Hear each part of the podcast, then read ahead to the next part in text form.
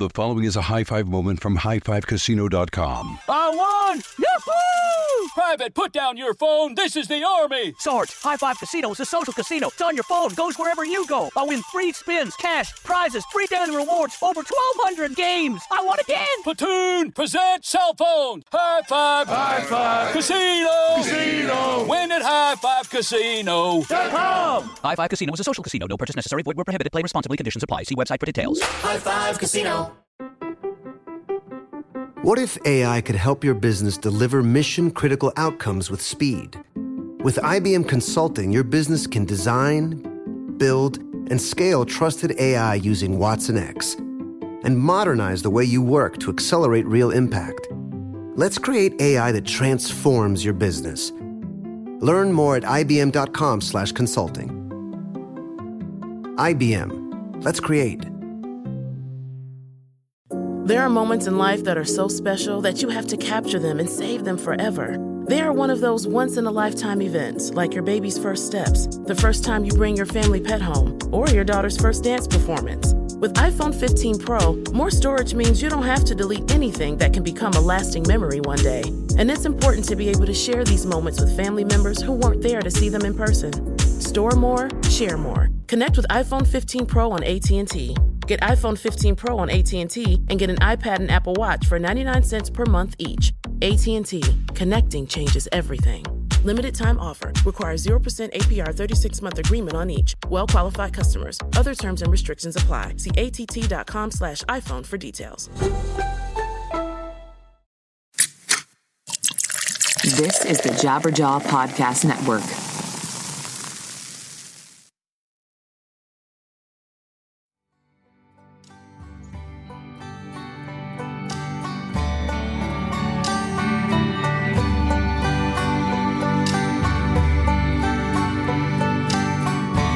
Ladies and gentlemen, hello. It's a special bonus episode of 100 Words or Less. And obviously, I'm Ray Harkins, hanging out with you to bring you this uh, this van chat. So let's set the stage.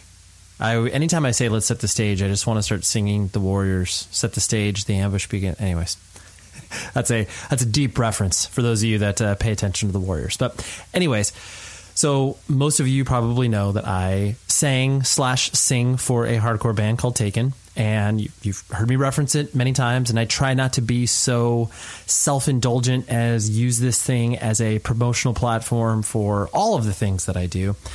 I don't want to. I, I just don't like to cross the streams too much, but.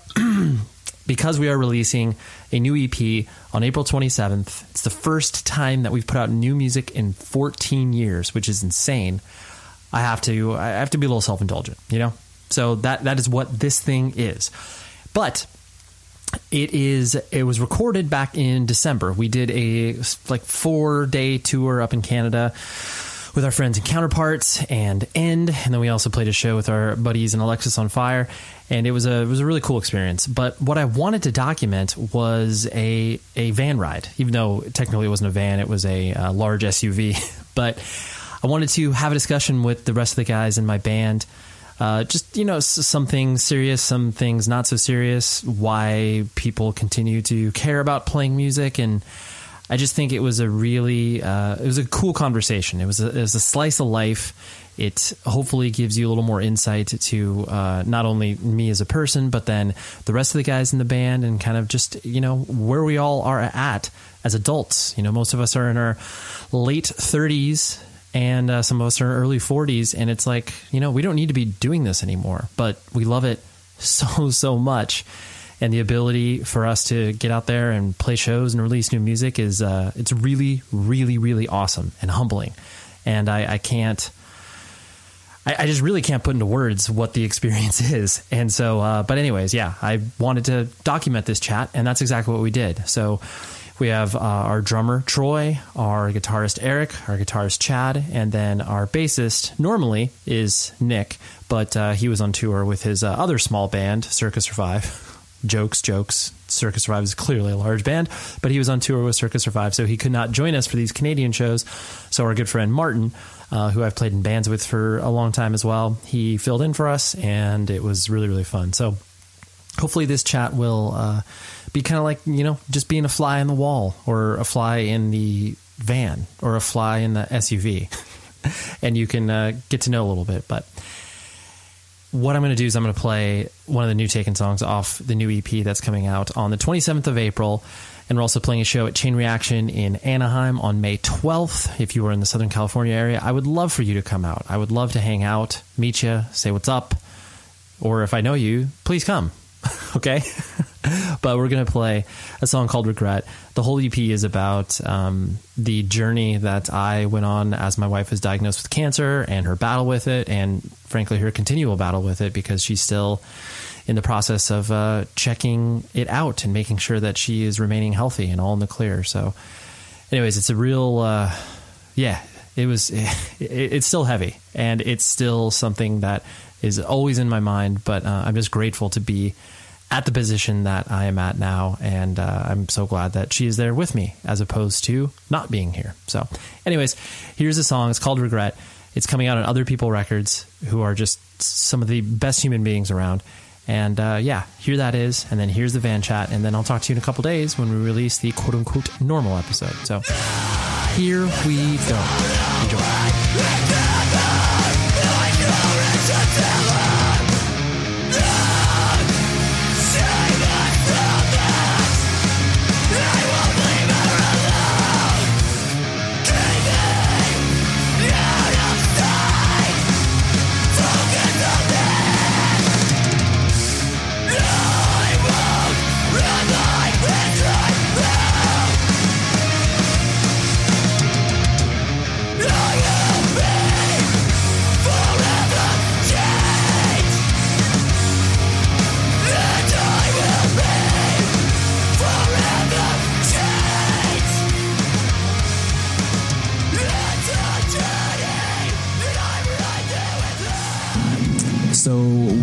We are driving from Montreal to Toronto, and I wanted to capture this moment in time, and um, you know, hang out, hang out with the bros, and talk about you know band stuff, life stuff. So uh, I want all of you fine human beings to introduce yourselves, so everyone can differentiate your voice. Hey, I'm Chad, uh, guitar player in Taken. This is Eric. I play guitar. This is Martin. I'm the scab bass player. this is Troy. I play the drums. Spectacular. The uh, the reason I wanted to do this was because I mean I've, you know clearly we've known each other all of us for many many years, but there's very rare opportunities that you're able to actually discuss kind of you know the reasons why you either like to stay involved, like to still be creative and play music, like to play live, that sort of stuff. So that's kind of the uh, the table setting in which we will approach this this beautiful uh, conversation. So the first thing I wanted to ask you, dudes, is the um, like what what do you personally get out of you know playing live? Like what do you do you enjoy that, or is that like your least favorite thing about playing in a band? Like where does your head sit at in regards to that stuff? Whoever wants to answer first. Or or no or no one can. It's fine. I'll do it's a really short podcast. I'll do it. Um, yeah, so I really enjoy it. It's I don't know. It's it's different because like last night, for example, you see a band that plays before us, and there's like a ton of people there. I think it's like a mixed bag of emotions all the time. You see a ton of people there, and then people leave, and then we play, and it sort of gets to you a little bit. But I think in like overall, playing live is incredible, and getting to see people's reaction and people that actually like give a shit about your music is pretty amazing, especially being able to come, you know, to another country and people actually care and sing along and generally like give a shit about what we're doing is pretty cool. So Yeah. I think it's definitely a, a fun part of the process. Yeah, it's it's something that I noticed that. Well, I, I've said this often about our band, but then also, you know, you see many other bands that fall into this category that you know clearly were never quote unquote popular or huge, but people get them, and I don't think anybody looks at Taken and is like, ah, they're like they're okay. People are either you know super passionate about it or just don't like us, and I I personally like like being in that position because you're actually invoking a response from people as opposed to being just kind of a, a run of the mill band, you know. And uh, yeah, I, I, agree with your sentiment that Chad of it feels, you know, it feels uh, weird when it's just like, oh yeah, well, you know, we're not as popular as this band, or like there's not as many people that care about what it is that we do. But I think the notion of us obviously not having to do this from a business perspective and earn money off of it is, you know, alleviates that a lot to where it's like, you know, we don't have to worry about that. It's not like, oh my gosh, like everybody left and we're not going to make any money and I can't pay my rent, you know? Yeah. I think the people that, that get it, get it and they're, and it's like, it's more, it's better for us anyway, because I think I'd rather have less people there. Like even if we had like five people in the room that really, really love what we're doing, I'd rather have that than like a head full of rooms or a room, a full, room of full, of heads. There you go. that would be that would be weird, right? The opposite. Um, which we've actually done that, right? We've played like super huge shows with people that look bored, and it's just it's not fun. So, yeah. so yeah, I think it that way. I'd rather have it the opposite for sure. What about you, Eric? What do you What do you got? Um, yeah, I love playing live. Uh, it's always like super nerve wracking at first, but you know, once we get started, it just reminds me of why I love doing this, and it's pretty much the best feeling ever. It's just having people enjoy the music and looking around at all you guys going crazy and it's the best. I don't know. it does feel cool to be, because um, you know everyone, at least from my perspective, in this band and you know many other bands is like you're you're in your own kind of world and universe, but it takes a certain uh, time together to be able to be in that world. Because you know when you're just starting off playing in a band like all you are all you're doing is kind of like looking at each other to make sure you're like actually playing the song right or like getting through it. But then like the space that you get into where you are in your own universe but you're all this cohesive unit it feels it, it feels weird. Like in the best way possible. It just feels so um yeah cohesive to the point where it's like you know i could like i could be in a different room from all of you and like we would be able to do what we do um i mean yeah it might be a little bit harder in certain aspects, but like just that that cohesiveness is is it's crazy. I just don't know many other people that can experience that collectively as they're creating art. You know.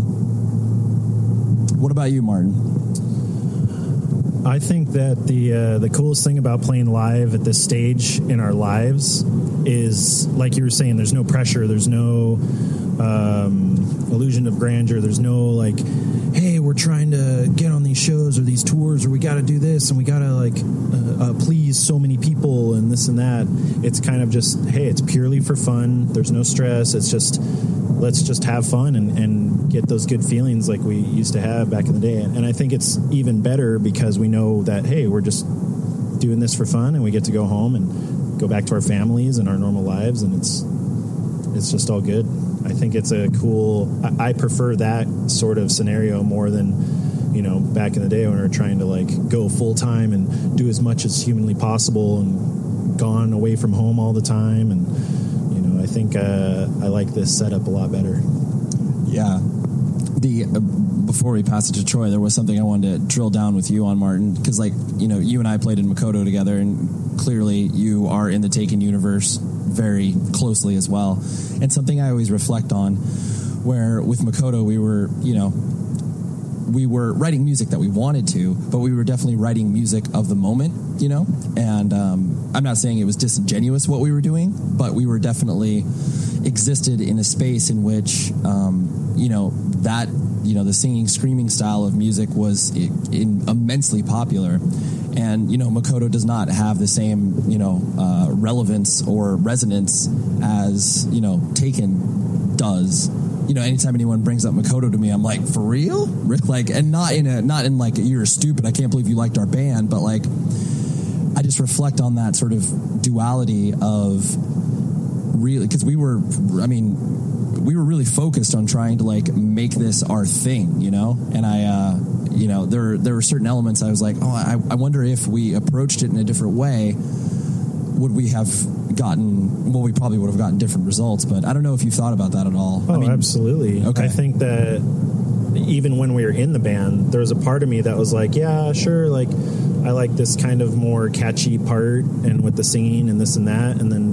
the other side of me is like, man, I just want to either go heavier or darker or whatever it may be, but that, you know, quote unquote didn't fit into what we were doing, you know, uh, maybe with some of the other guys in the band. And it was just kind of like, I always felt like that's to some degree I was settling for certain parts of songs, you know, it's like I was never fully stoked on everything because you know it was kind of a compromise you know i think that's the way in any band but especially with that band that's the thing that i was most kind of compromising on was like just kind of accepting the fact that it was like yeah we're going to go kind of more straightforward with this part or more for lack of a better term poppy with a certain part on a chorus or whatever maybe you know yeah, yeah. No, I, I I'm because it's like uh, I look at all the experiences that we were able to have with that, and they were all spectacular, and we were able to you know accomplish way more than I ever thought we were able to.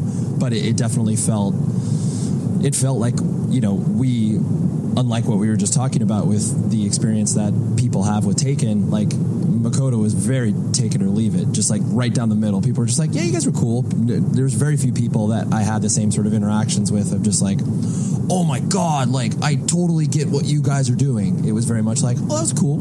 yeah for sure But um, yeah, before we pass it to Troy, Eric, I wanted to pick your brain too, because you, you know, obviously towards the end of Taken, you, um, you know, you you were.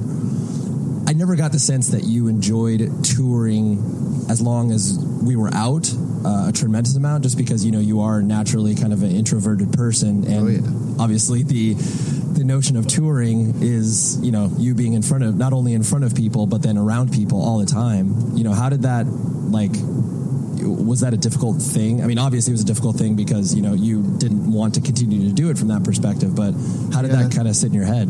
Um, yeah, I definitely was having a hard time like falling into a routine of it. Um, and when I joined the band, I was kind of like, you know, not just moved away like out of the house, but you know, I didn't really have a home base for couple years. And then, you know, I was fortunate enough to have friends to stay with like you guys, but that was a pretty important thing to me that I didn't really realize at the time. So, yeah, I don't know. I just, uh, I mean, I, I had a great time doing it, but I don't think I was mentally prepared for it, you know? sure, sure. Uh, so, yeah, and, you know, there's other stuff that was going on, you know, where, you know, we're trying to, you know, keep going with the band and grow in a way that you know the, where the music industry was going just felt a little bit unnatural for Sure. me and for our band you know but yeah all in all the the touring was amazing and fun but yeah that wasn't my uh, my stick i guess Yeah, yeah, yeah. Well, it's and you don't. The thing that I always re- reflect on with that stuff too, and I have many conversations on this show with other people who they exist in that world where it's like it's the idea of tour to most people that get involved in independent music like sounds fun because you're just like dude i'm seeing new cities and i'm doing all this cool stuff. But then you know when you're actually in the middle of it it's like you know it's a lot of obviously waiting around in horrible areas of towns and you're not even really like you know you're not experiencing anything. And then on top of that people that the idea appealed to it or the idea appeals to them but then they're just like oh my gosh like i don't i can't have all this human being input constantly and so you know you're not you're not re- like you said you know you're not many people aren't prepared for that and it's tough yeah and you know my upbringing you know also plays into it i mean i'm an only child you know small family you know so tour was Right, like right. whoa, there's people like around. I gotta us. deal- All, I, I can't keep up with you guys. totally, totally. This show is sponsored by BetterHelp. We're sitting here. It's like June, and you're like, where has the time gone? And everybody's like, oh my gosh, I have no idea. I got to like accomplish all these other things. Take a moment. Focus on the things that obviously, for one, matter to you, but for two, look back. Be like, what have I done well? What have I done not so well? And maybe I can, you know, ask some friends and family for some help. But where I have always gone to in regards to figuring out what I can do better, therapy. Therapy is an incredible tool at your arsenal that you can dip into. I've done it for my marriage. I've done it for myself personally. And I'm a huge advocate for what therapy can do for you because it is a third party that's able to look at what you can do to improve your life and be a person to help you along in your journey. And so I think if you were thinking of starting therapy, give BetterHelp a try. It's entirely online. It's designed to be convenient, flexible, and entirely suited to your schedule. All you do is fill out a brief questionnaire, you get matched with licensed therapist, and then boom, you're done. It's great. And then if you're not vibing with the therapist, you can switch it at no additional cost. So take a moment, reflect on the things you've done, reflect on the things you want to do, and visit betterhelp.com slash ray today to get 10% off of your first month. That's betterhelp, H-E-L-P dot com slash ray. The following is a high five moment from highfivecasino.com. I won! Yahoo! Private, put down your phone. This is the Army. Sarge, High Five Casino is a social casino. It's on your phone, goes wherever you go. I win free spins, cash, prizes, free daily rewards, over 1,200 games. I won again. Platoon, present cell phone. High five. High five. Casino. Casino. Win at High Five Casino. High Five Casino is a social casino. No purchase necessary. Void where prohibited. Play responsibly. Conditions apply. See website for details. High Five Casino. What if AI could help your business deliver mission critical outcomes with speed? With IBM Consulting, your business can design, build, and scale trusted AI using Watson X and modernize the way you work to accelerate real impact. Let's create AI that transforms your business. Learn more at ibm.com/consulting. IBM. Let's create. Troy, what about uh, what about you from a uh, live music perspective? Yeah, um, I get really fired up to play live. Um, the opportunity to share your art is amazing, and it's exciting. It's also vulnerable because I'm not just playing notes uh, on the drums. I'm I'm communicating, you know, from my soul, and uh, so that can be kind of a scary place sometimes. Um, but it's it's all also so fulfilling to be able to share that with people, and it's it's interesting how in a live situation you feed off people's energy, and it's sort of this dialogue of energy, in that I'm I'm giving energy as I'm playing, and people are uh, reciprocating energy.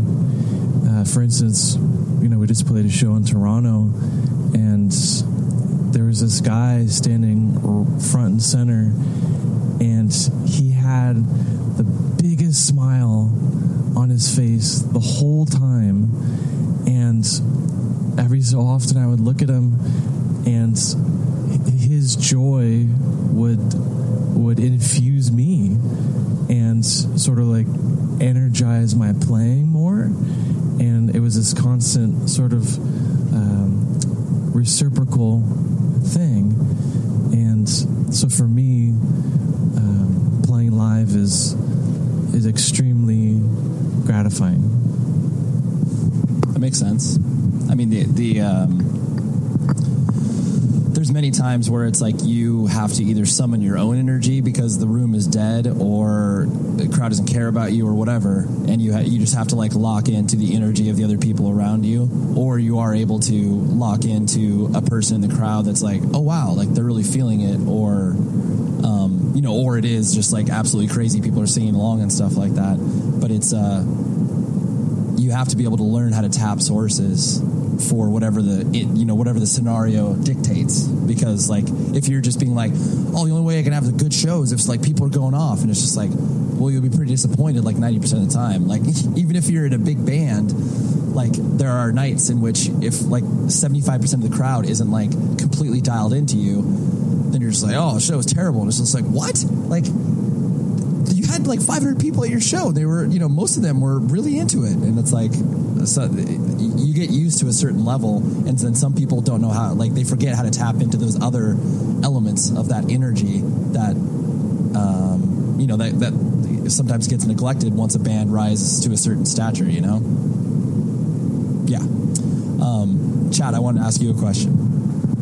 Yes. The um, so you know you experience a lot in regards to you know playing in Taken and then playing you know bleeding through and you had you created with a lot of different people um, and you create with a lot of different people in regards to like your graphic design and stuff like that.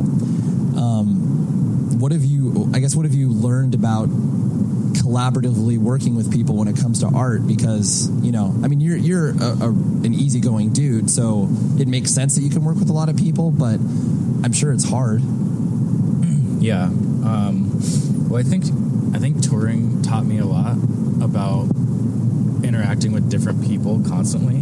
Like eric said like you come across people like every night you know different kinds of people. It's like whether somebody's like a super chill person that you can like just have a nice conversation with or like they're super intense or um, whatever the situation is. And then obviously as you're like working with people um, pe- certain people get like pretty emotional over their work which is great but i think you have to be able to balance how you show those emotions and kind of detach yourself from it. So it's been it's a lot of like keeping a balance and just making sure that you know I keep a level head in what I'm doing and and making sure that I can work with all types of people because that's the thing about work in general. Like we we sort of chose who we wanted to be in a band with and chose to stick around for a long time but when you're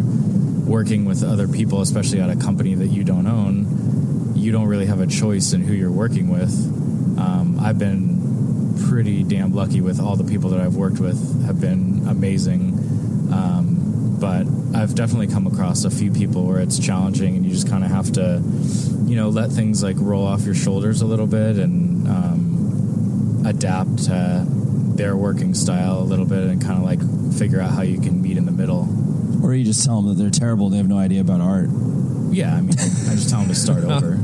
I think those are my those are my like working with you and always you know seeing how art was created helped me understand people that created graphical things because I think that if you don't have any experience with that or you don't work alongside with somebody like that it, it it's n- like I get frustrated with the feedback that people give other visual artists of being like oh like could you make it more red? It's like what sort of feedback is that? Like that I, I don't even understand how people can like say something like that. Like they have a, a very strong opinion but they don't even know how to turn it into something constructive. And i'm sure those are those are real fun conversations for you to have. Oh yeah, it's really great. And uh, and another thing with that too is like like you said, I don't think people understand like what goes into it.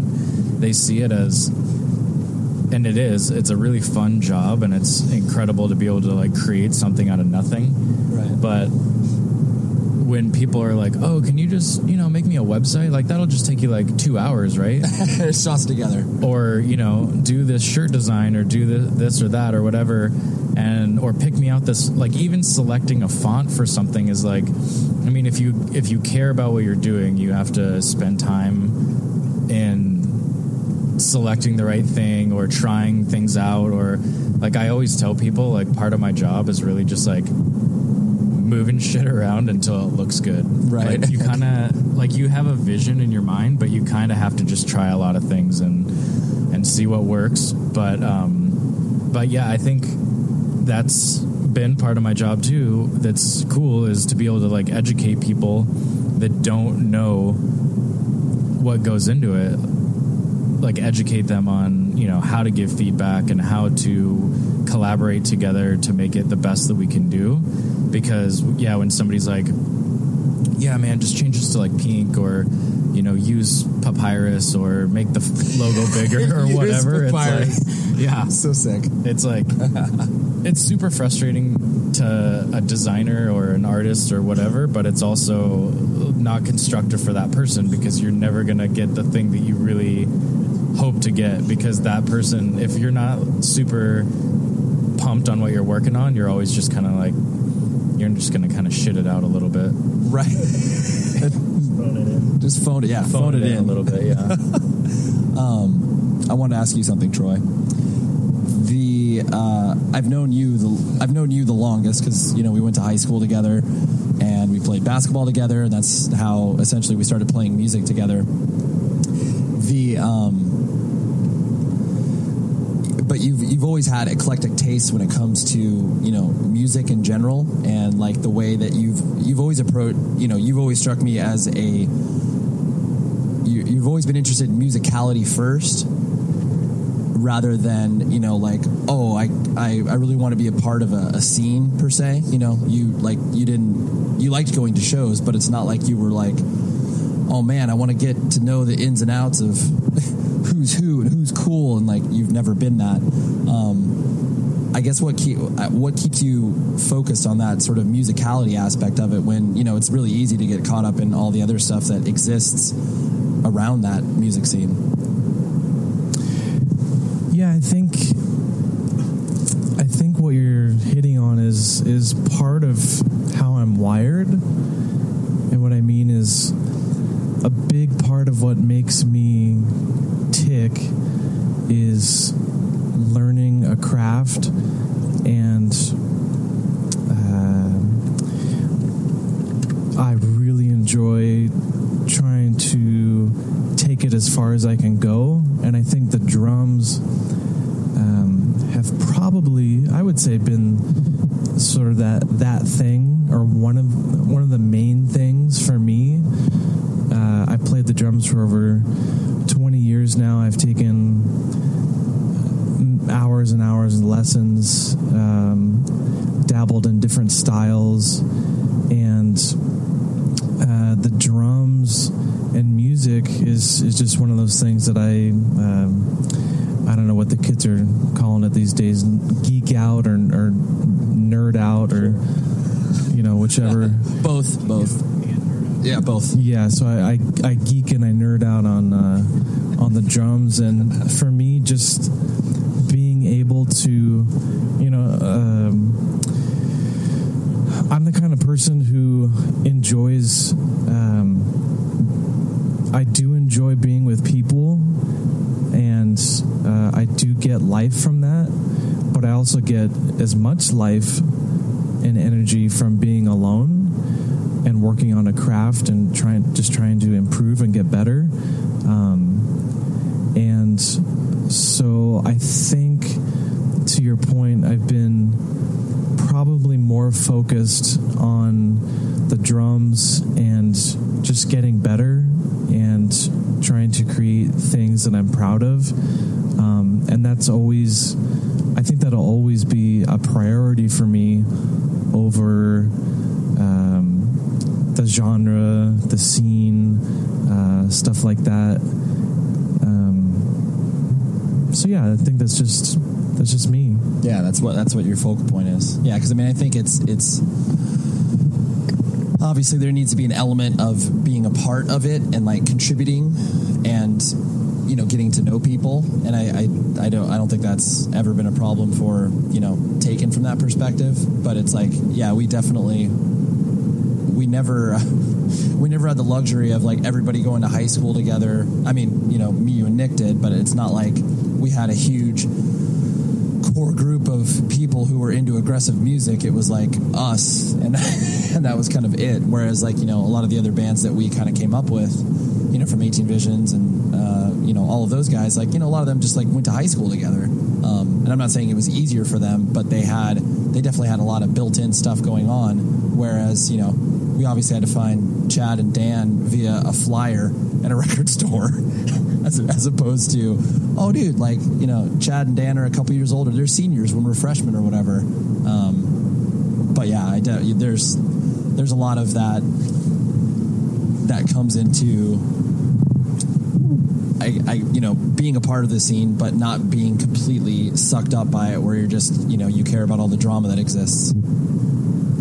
Yeah, dramas can be exhausting, but I just did want to add one more thing. Um, just wanted to add that uh, there is something for me personally, um, and connected to hardcore music, that really resonated and, and still to this day does. And I think that has to do with there's a certain kind of attitude that comes with hardcore music that um, speaks to me, that connects with me, that I connect with, and um, and so I think that intersecting with my love for the craft of the drums.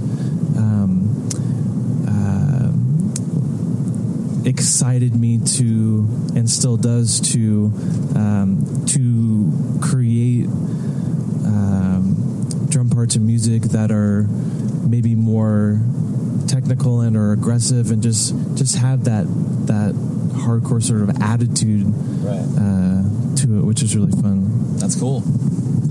Let me pose another question to all of you. Um, I know this is putting you guys all on the spot to come up with some sort of memory, but you know we've all toured in uh, you know varying capacities. Do you have like are there um, whether it's certain shows or certain memories that get triggered? It doesn't have to be something huge. Uh, it can be something really really small, uh, whether it's positive or negative. Um, because I, I do think uh, you know a lot of the conversations I have in this show revolve around people either you know kind of what Eric and I were talking about where it's like some people being prepared for tour and then once they're out there it's like oh my gosh this is nothing like what I thought it was going to be um, but uh, you know the the notion of tour is is still even to this day um, hard for a lot of people to wrap their heads around even that are like super involved you know? Um, so do you guys do you guys have uh, you know a, a memory or two that kind of as I as I set the table for that idea that kind of come up in your head where it's like oh yeah like that show I played or like oh my gosh I remember just like wanting to walk home after a show or whatever um, I don't know if any of you guys have a, uh, a memory that you'd like to share from that perspective Um, yeah, pretty much how I joined the band was pretty, which was insane, special. uh, you know, you guys were down a guitarist, and we had mutual friends, and I was lucky enough to be considered, and you guys, you know, flew me out to Chicago. picked me up and we had a long ride to Wyoming and you know worked on songs and we had like day or two to practice and that whole experience was amazing. And just being in such a beautiful place too. Um, Jackson Hole Wyoming. was insane. You mean the van right? You love the van The too van, yeah, Did you guys play in Jackson Hole? we Yeah. did. Rad. That's awesome. yeah and we got to spend a few days there I think. Yeah. we got to spend Jul- if exactly July Yeah, 4th and I'm, yeah that everything about it like the town all the stuff we did around there playing you know my first show with you guys is awesome so that's a good one for me Ch- Chad, I don't remember how like you know obviously we left our, our the guitarist that was filling in for us in Canada. Well, we, we didn't leave him there like he just he could not enter the country he was again. abandoned. Yeah, he was abandoned. On the side of the road. yeah Um, and I remember how incre- like how incredibly frustrating it was. It was just like I, I remember because I think I, I think I dropped him off at the hotel and I was just like, oh my god, I can't believe that we're gonna have to like figure something out. But I don't even like I don't recall ever discussing anybody else beyond Eric. Like I don't, I just don't remember you being like, oh yeah, Eric will probably do it.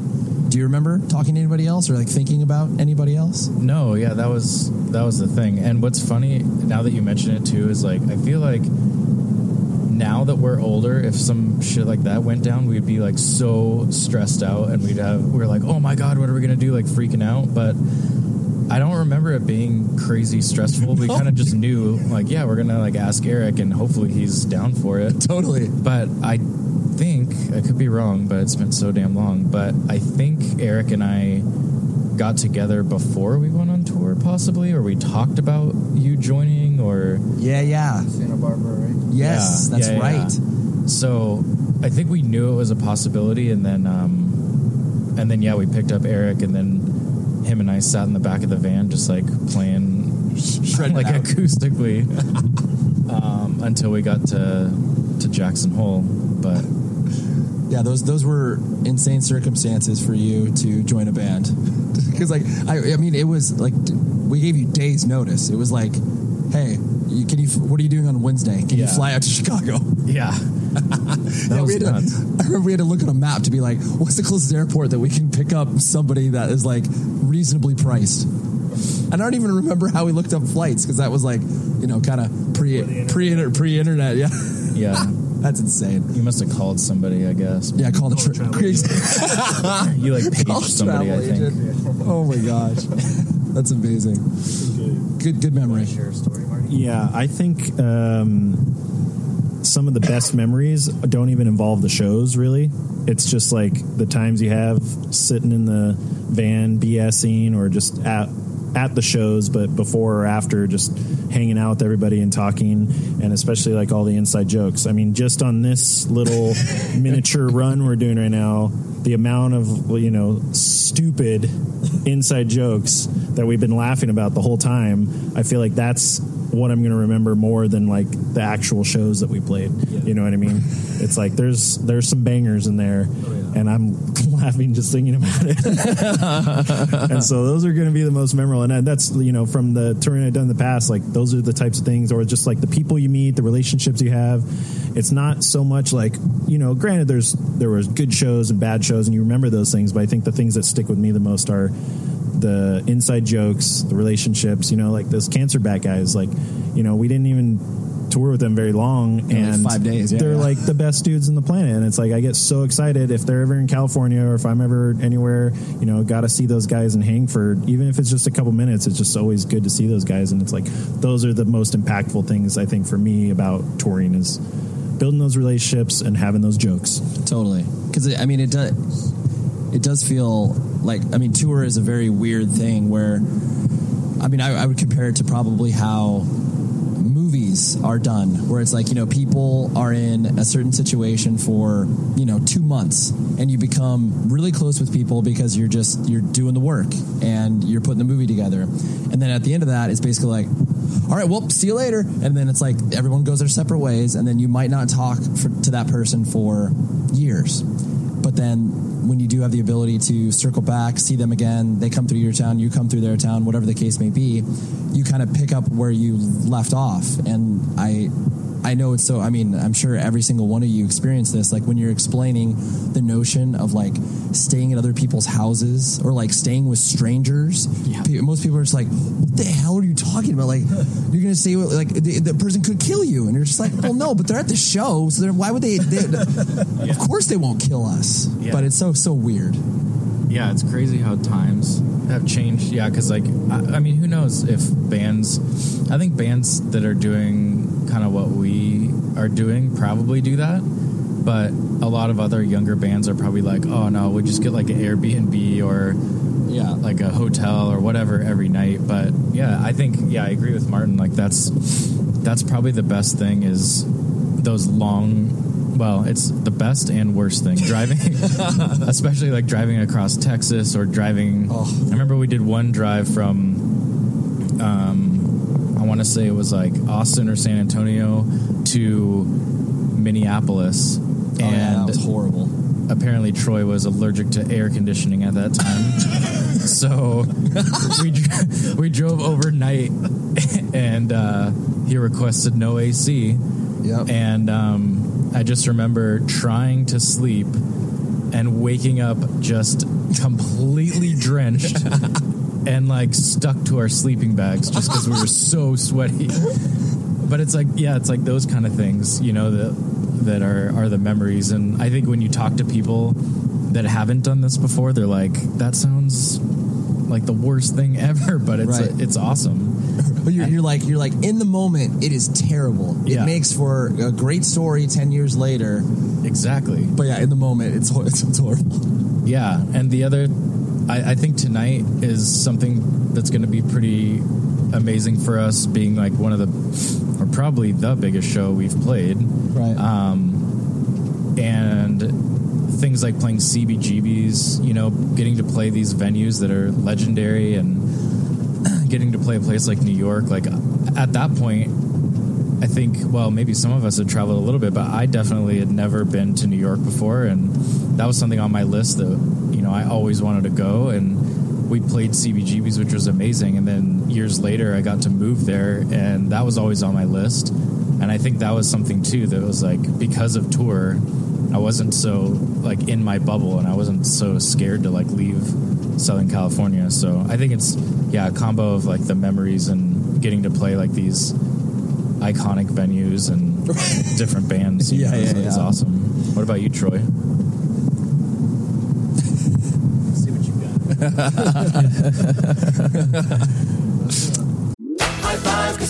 High Five Casino. Is a social casino with real prizes and big Vegas hits at highfivecasino.com. The hottest games right from Vegas, and all winnings go straight to your bank account. Hundreds of exclusive games, free daily rewards, and come back to get free coins every four hours. Only at highfivecasino.com. High Five Casino is a social casino. No purchase necessary. Void where prohibited. Play responsibly. Terms and conditions apply. See website for details at high the number five casino.com. High Five Casino. If your business needs a new application, then developers will have to write code, a lot of code. If an application needs to be modernized, then you'll need time, resources, and caffeine. If that sounds daunting, then you need watsonx Code Assistant, AI designed to multiply developer productivity so you can generate code quickly. Let's create a more modern foundation for business with watsonx Code Assistant. Learn more at ibm.com slash code assistant. IBM. Let's create. Your new home journey starts at Fisher Homes, where everything is red, white, and new. Explore exclusive summer savings and start your journey by selecting your ideal home site and your dream community. Choose from a variety of expertly designed floor plans and bring your style to life at the Lifestyle Design Center. Are you looking for a quick move in ready home instead? Fisher Homes has options for those too. Fill out a form to connect with a new home advisor at FisherHomes.com to get started today before the sun sets on summer savings.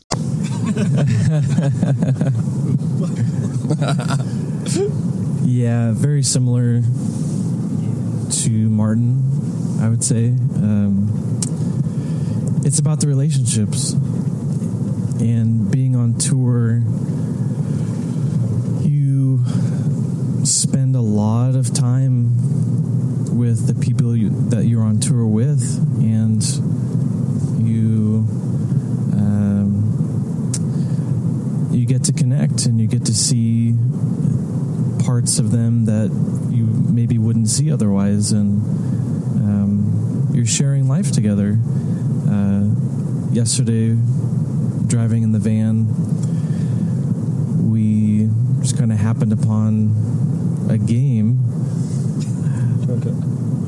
where uh, we would just go around in a circle and say something like, "Okay, what's your favorite? Um, what's your favorite? Uh, you know, um, like heavy band or like heavy song, like just the heaviest song for you." And we turn around and everyone said theirs, and then we would listen to the song. And for me, it's it's just a fun experience but it's also like I'm I'm getting to know everyone a little bit better, and so it's it's relationship building, and it's connecting, and at the end of the day, that's that's the stuff that I'm going to take with me. Uh, I'm going to take that home with me. I'm gonna take that with me for the rest of my life. So um, there's a lot of fun stuff. There's a lot of downtime, but I think connecting is um, is sort of the bedrock for me. It's um, yeah, I agree. I mean, yeah, you guys are all you guys are all hitting on topics and feelings that are familiar with people who experience it, and I think it's um, the way I look at it. It's like every band is its own little, you know, satellite. Like you start to bring in people to your orbit, whether it's like other bands you tour with, you know, people that you stay with, and it's like as you continue to do that, you're, you know, the people you bring in your orbit, it, it grows larger and larger. And I think that when when you actually take the time to, you know, be with people and not just view their relationship as like simply transactional because it's really easy. And we've ex- i mean i've experienced it and i'm sure you guys can attest to it as well where like when you tour with a band where all of their relationships are, are just transactional where it's like oh this person is offering us a place to stay or um, you know this person is offering to buy us a beer or whatever. Like there's there's a lot of that going on but like if there's no uh, follow-up if there's no actual discussion or there's no like you're actually watching the opening band or whatever like you're not I, you're, you're really not experiencing it. Like you're just you know touring and you're just playing music. And you know to me you're missing a huge chunk of what best part about tour is like of what you guys are all saying where it's like the relationships and the things that you are bringing with you because it's like there most people you know they're like i'm sure i could go around to all of you and you'd be like how many people do you keep in touch with from like high school? You know? It's like very very few. And most normal people are the same way where you know they have like maybe a few people that they keep in touch with but i'm sure many of us could be like oh yeah like i remember meeting that person you know 15 years ago at a random show and like yeah like i, I don't talk to them every day but they're still my close you know i would still consider them a close friend because we you know stayed up till two in the morning talking about whatever you know because when we stayed at their house or what have you. And i think that um, you know that's something that's pretty unique from this touring and music music perspective you guys have any other thoughts from that nope yeah, sure. Um, I would agree with that. You know, one the thing that comes to my mind is like, you know, uh, we had this conversation with my mother-in-law. You know, she's like, "Oh, how do you how do you know these guys, or how do you know certain people, or whatever?" And it's like, seems like the majority of all my friends or people that I'm really close with all comes back down to music. You know, it's like people who I've become friends with through music, and the actual music part, even though it's important to us, that's like such a footnote. You know, it's like that the music, or if we played together, or enjoyed the same music, or whatever. It's like doesn't really matter. You know, but the actual relationships that were formed because of music are awesome. You know, it's like at our wedding, you know, the majority of my groomsmen were all people I met through music. You know, it's like those are the long lasting relationships. It's like, and it, it's weird how that happens. And like you said, the ones that you can just jump back into, I've noticed the majority of those are all music people too. You know, it's like you, you see people from high school and you're like, oh, hey, how's it going? Like, what's been up in life? And that's kind of it, you know, but it's like these, some of these people that you've met on the road and through music, it's like, man, you can just jump right in and it's like, you, you never miss a step. Yeah, sure. And it's it's kind of awesome too. I think we're pretty lucky in the scene that we've played in that like everybody for the most part is super cool. Like you don't walk up you can walk up to somebody and you know it's like they they were like your best friend from high school or whatever and and you can just have a good conversation with them but um, I think it's it's that kind of thing that why we're friends with you know people like 10 to 15 years almost 20 years now down the road there hasn't been anybody in that we've really come across maybe a few here and there but like nobody's like a total dick and you're like i don't want to talk to that person you know Right. um, so that's kind of an amazing testament to all the to like the to the core, dude. You know what I mean? Yeah. It's a testament to the core. I mean, let's just be honest. Uh, well, the last thing I want to ask all you guys, because everybody always enjoys uh, funny tour stories in some capacity. Um, you know, do you guys want to share some of uh, a funny tour story or a funny moment that kind of sticks out in your head as something that you always look back on and be like, oh man, that was insane. I can't believe we experienced that. It doesn't even have to be crazy, it could just be something that's really funny to you individually. Troy, why don't you go first, bud? Yeah, one story that comes to mind is, gosh, I don't know when this was. It was a long time ago. Let's figure it out. we were in the Astrovan, the green Astrovan. Oh, oh. My dad's at Astrovan. Right, you're, you're talking about our shows in Northern California and driving back home? Yeah. Oh, God, yeah, yeah. So. I don't even know if I want to talk about this. This is terrifying. I'm just kidding. So what I remember is we had to get up super early. We stayed up and we stayed at Chad's brother-in-law, right? That's we stayed at Brian's house. Oh, Brian's house in Santa Cruz. Yeah, we played in Santa Cruz. And yeah, so we stayed at Brian's house. So we had to get up super early. I forget why, it doesn't matter. But point is, we're all very tired, and we're in this uh, green Astro van, my dad's car, and in the back, of course, is is just packed with all our gear, and um, we, we didn't. T- it, who, and I, I'm just trying to remember. Chad, like you got you and did you and Dan drive separately in another car? Like, I don't even remember how you guys. No, no, we were all in, in one car. Wait, what? And we were no, we weren't. We, it was me. Yeah, it was me, you, and Nick. Oh, oh, yeah, Yeah. okay. But you guys must. So- We did, we did drive separate okay. I Anyways, think we were staying in San Francisco, maybe. yes, you were staying up in Northern California. Anyways, but So uh, there actually wasn't enough seating for me and you, Ray, and Nick. Yep. And so we had a makeshift seat. Ray was driving. Nick was in this makeshift seat in the front of the in the front, and then I'm in the passenger seat. We're driving down the highway. All of a sudden, we hear sirens, and we ended up getting pulled over by a policeman.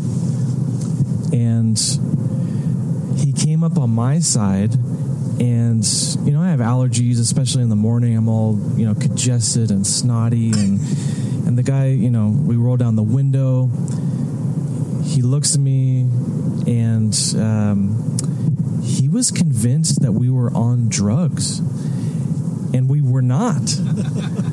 But he was convinced and so he put his finger up in front of my face and told me to look at his finger and to follow his finger. And i was honestly so tired that I was discombobulated.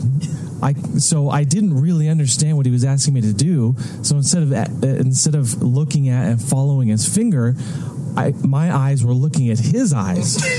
Just staring at him. So that did not help my case uh, against his uh, you know notion that we were uh, doing drugs while driving, and so I remember he made us take he made us unload the van like take all the stuff out and I no, remember no, he. oh that was a threat That was a threat. that was yeah, a, that's right yeah. thank you It's okay. uh, and he made well I'll let, I'll let you tell this part so he he walks up to Ray and then what does he do to so you he- so I'm I'm shitting bricks by this time because I'm just like we're screwed. Like Troy just failed this test so miserably. He had no idea what was happening, and this guy he, he's he's out for us. Like he wants to take us in. And I remember he had um, he was uh, well his was it a breathalyzer no, his line was like, you know, after we start, after I was telling him like, oh, we played a show, we're just heading back to you know Orange County.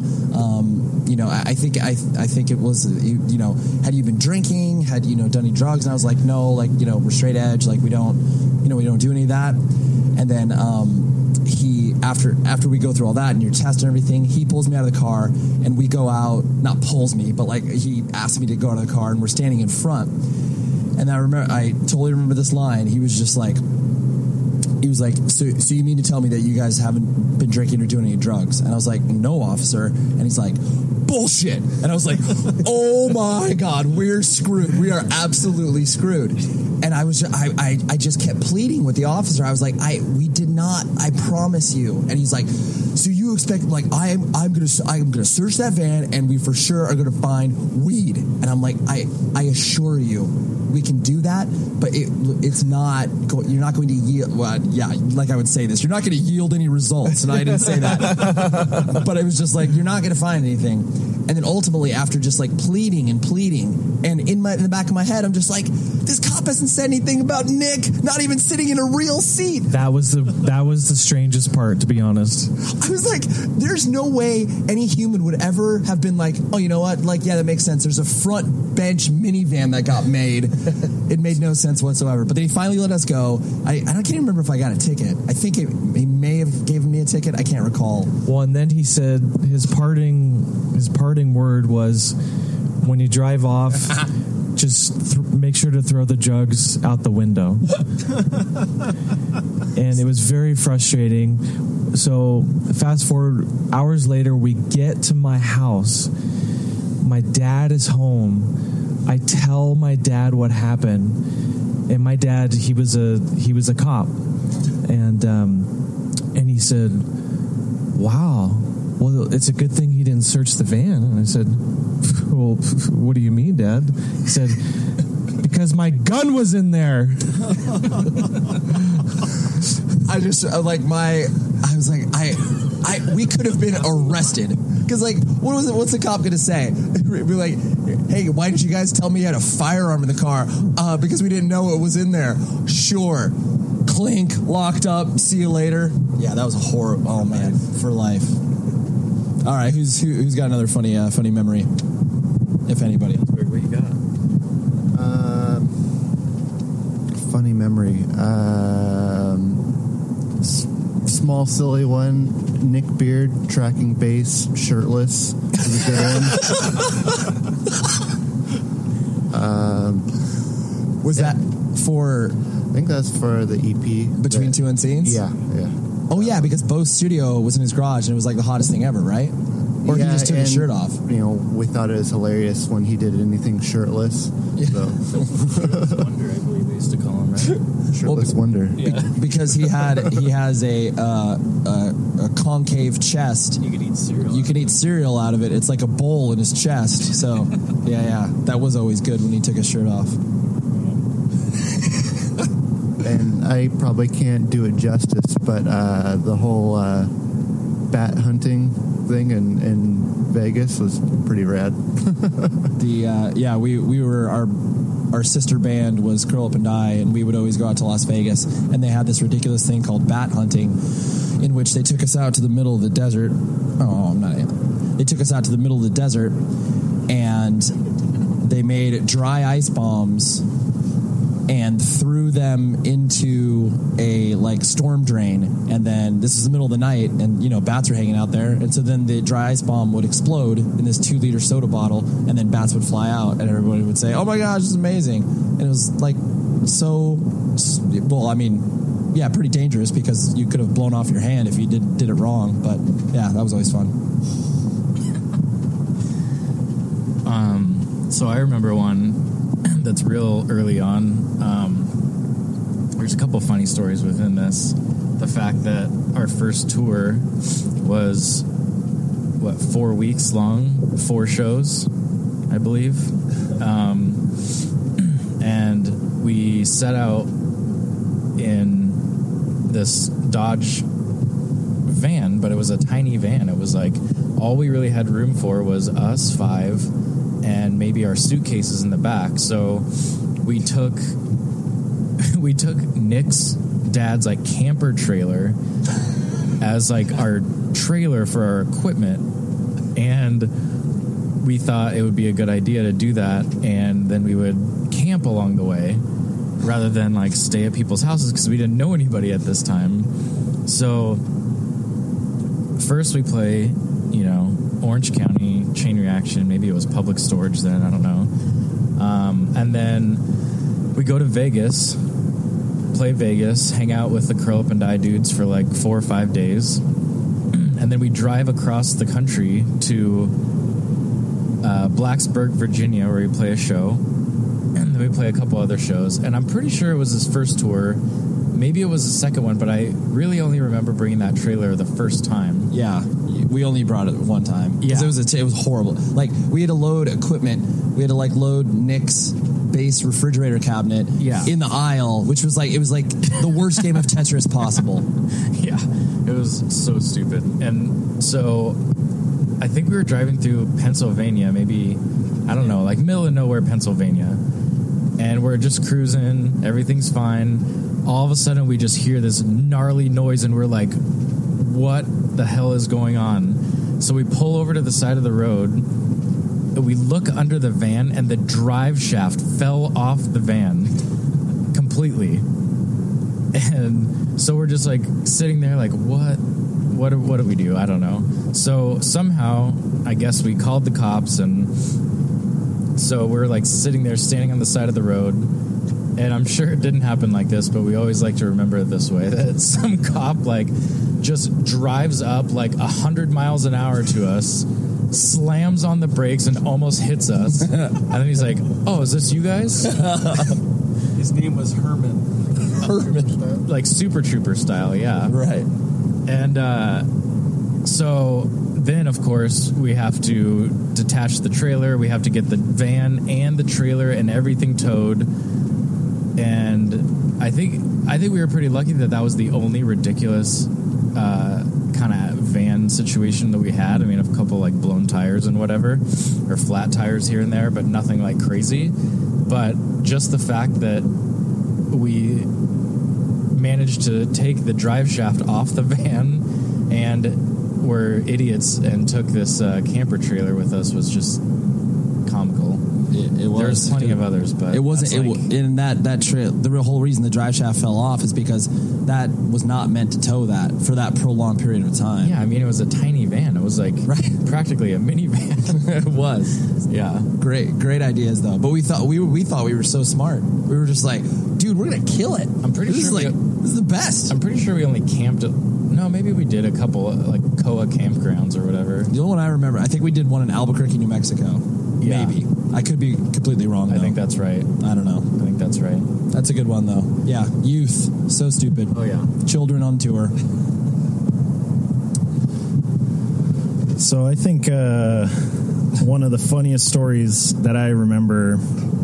It's it's sad, but it's also funny. it's sad because of just the guys, you know, that they have this mentality. But it was funny because of the delivery and the situation. So we were in Idaho. We played in Boise, and then uh, we saw that the Boise River had inner tubing rentals, where you can rent an inner tube and just like float down the Boise River for a couple miles and get out at the other end.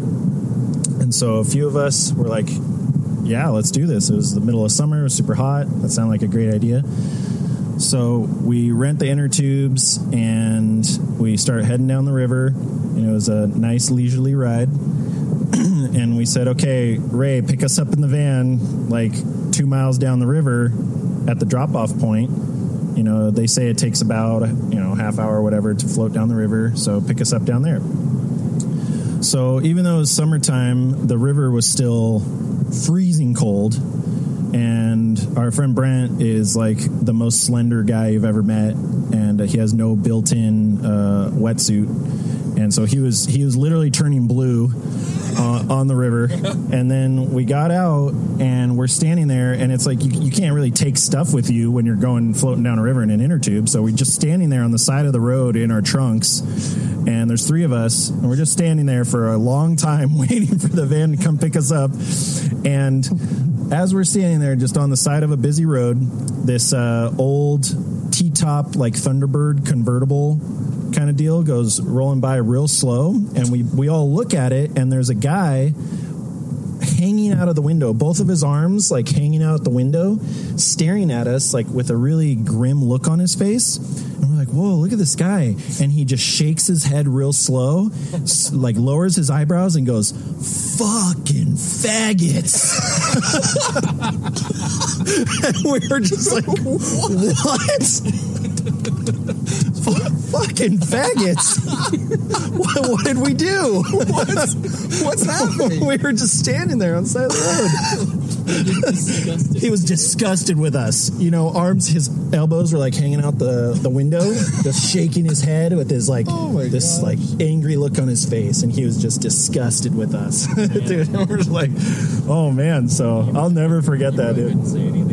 no, we were just like shocked, and then instantly just started laughing, and then it was like the rest of that tour was just like everything was just like, oh, you fucking. You know, so bad. I can't- yeah, I I mean, that's what I mean. It's like I can't believe people actually like Yeah. feel that way. Right, That's the sad part. But it was just like, oh my god, the delivery. Like that guy really got us. Probably could have said anything really. Yeah. Oh my god, unbelievable. Yeah, I, do- I, I completely forgot about that, but no, I, I definitely remember because I was like, "You guys are idiots. That's freezing. I have no no desire to do that." I was like, "I'll pick you up, dum dums." What about you, Ray? What's your favorite tour story? Um, Or funniest, if you will? yeah, I don't. Um, I have a hard time remembering f- like particular funny instances. I think it's. Uh, well, do you have one, Eric? Uh, no, you go. You go. I'm trying. I'm. I'm. I'm trying to think of one in which I put you on the spot. Sorry. No, it's fine. It's fine. Well, I, I mean, I remember when this was. Well, in retrospect, it's funny, but I, you remember when we went out to Texas to play that show, that one show it was a fest. Oh yeah. Yeah, it's horrible. So like we were promised, it was this random fest that was going on in some small ass town in Texas, and it like n- none of it made sense because it was like all of these bands were playing, and this was really predated many festival ideas. So it was you know was way before you know Sound and Fury. This is hardcore. This was like 2000 I don't know three maybe two. So there's just a bunch of bands playing, and uh, we got asked to play, and he gave us an absurd guarantee. It was like, you know, I'll give you like, it was like three, four thousand. It was so much money. I was like, what? And it's like I was looking at the gas prices. I was like, dude, it's to take us like three hundred dollars in gas. Like we can't say no to this. So we went out there, played the show. It was with a bunch of just bands that you know, like Bury Your Dead, Hoods, like bands that did, we did not belong alongside. Unearthed. did. Yes, you're right. And like the show was cool. I mean, there was okay amount of people. It was a really weird room. Um, Chad was deathly ill. Like you, you got sick on the way out there, didn't you? Well, so we got offered that, and then I think a day before I started getting sick, and I ended up with like a 103 degree temperature. That's right. And then I was like, dude, I don't think I can go. And you're like, it's fine. Or like all of you guys are like, it's fine. you're like, we'll just be in the van. Like we'll put some ice on you. It's cool. Like you'll break your temperature. It's fine. I, not to interrupt you, but No, that, that was actually one of, part of my stories that I was thinking of too. And uh, so we're in the van driving for what? How long? Like ten hours or whatever. Oh yeah, it took forever. And um, I did not break my temperature. We get there, and then now it's 105 degrees. you guys are like, it's cool. Like, just play the show. temperature up. Totally. You'll sweat it out, bro. Yeah, that was it. We just sweat it out. And then we go and play, and yeah, show is fine or whatever. I we get done, 106 degrees now. I'll let you continue. Yeah, yeah, yeah. How are you alive? Well, No, yeah, they barely. I'm pretty sure you guys took me to the emergency We room. did take you to the emergency room. And the, the so yeah, we were dealing with that, and then on top of that too, you know, midway through this fest, the word, the hubbub started to, uh, you know, happen with the fact was like, hey, this promoter isn't here.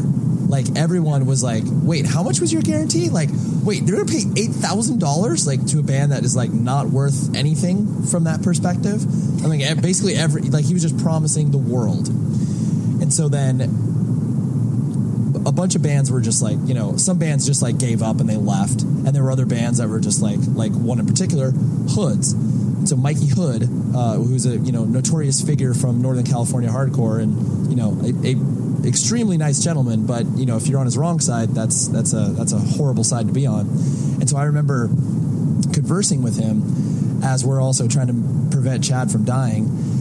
We uh, he was like, we found out his address. Like we were gonna go to his hotel and beat the shit out of him, and I'm like, well, we'll go to the hotel. I'm gonna have no part in beating anybody up, but like, if you're gonna do that, could you like, you know, take take some hundreds from him or something? It was, I was basically like, could you get our money for him? Totally. It was like, dude, we'll just take whatever overflow you take from him.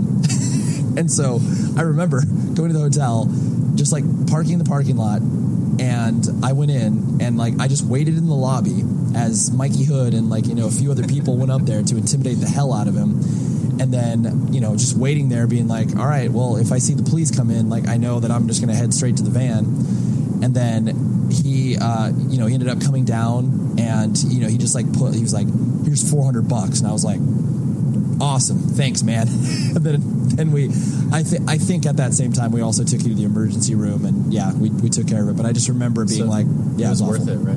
Oh, it was totally worth it. I mean, we, we basically broke even, and then I got a ticket on the way home too. It was great. It was, Oh yeah, it worked out perfectly. I believe I believe Juan uh, was tending to me after the show, like pouring ice over me. giving me- he basically went to go get ice, and I was like, "This is the most ridiculous shit ever." He's a good son. Oh yeah, I became his father. Actually, that's another good story. Yes. Um, we we had to go to Canada, and this what was he like seventeen at that time? Yep. He must have been. So in order to go to Canada to another country, he had to have his guardian with him. So his dad signed over his guardianship to me. so I was his dad for I don't know four days or something. So he just called me dad. So it was great. Still calls me dad to this day. That's absolutely spectacular. Well, I think um, I think we did it, guys. Way to share your stories. Way to uh, have some fun with this, and um, yeah, this is that's what it's like hanging out in the van. Except uh, we have microphones now. It's great. Yeah. Thanks, guys. You've been listening to the Jabberjaw Podcast Network, jabberjawmedia.com. Shh.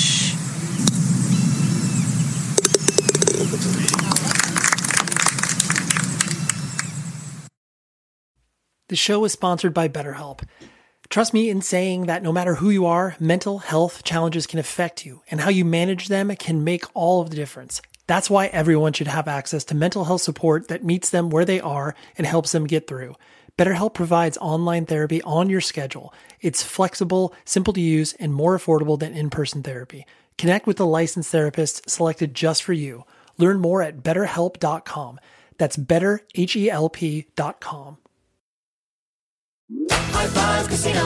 High Five Casino is a social casino with real prizes and big Vegas hits at highfivecasino.com. The hottest games right from Vegas, and all winnings go straight to your bank account. Hundreds of exclusive games, free daily rewards, and come back to get free coins every four hours. Only at highfivecasino.com. High Five Casino is a social casino. No purchase necessary. Void where prohibited. Play responsibly. Terms and conditions apply. See website for details at high the number five casino.com. High Five Casino. Your new home journey starts at Fisher Homes, where everything is red, white, and new. Explore exclusive summer savings and start your journey by selecting your ideal home site and your dream community. Choose from a variety of expertly designed floor plans and bring your style to life at the Lifestyle Design Center. Are you looking for a quick move in ready home instead? Fisher Homes has options for those too. Fill out a form to connect with a new home advisor at FisherHomes.com to get started today before the sun sets on summer savings.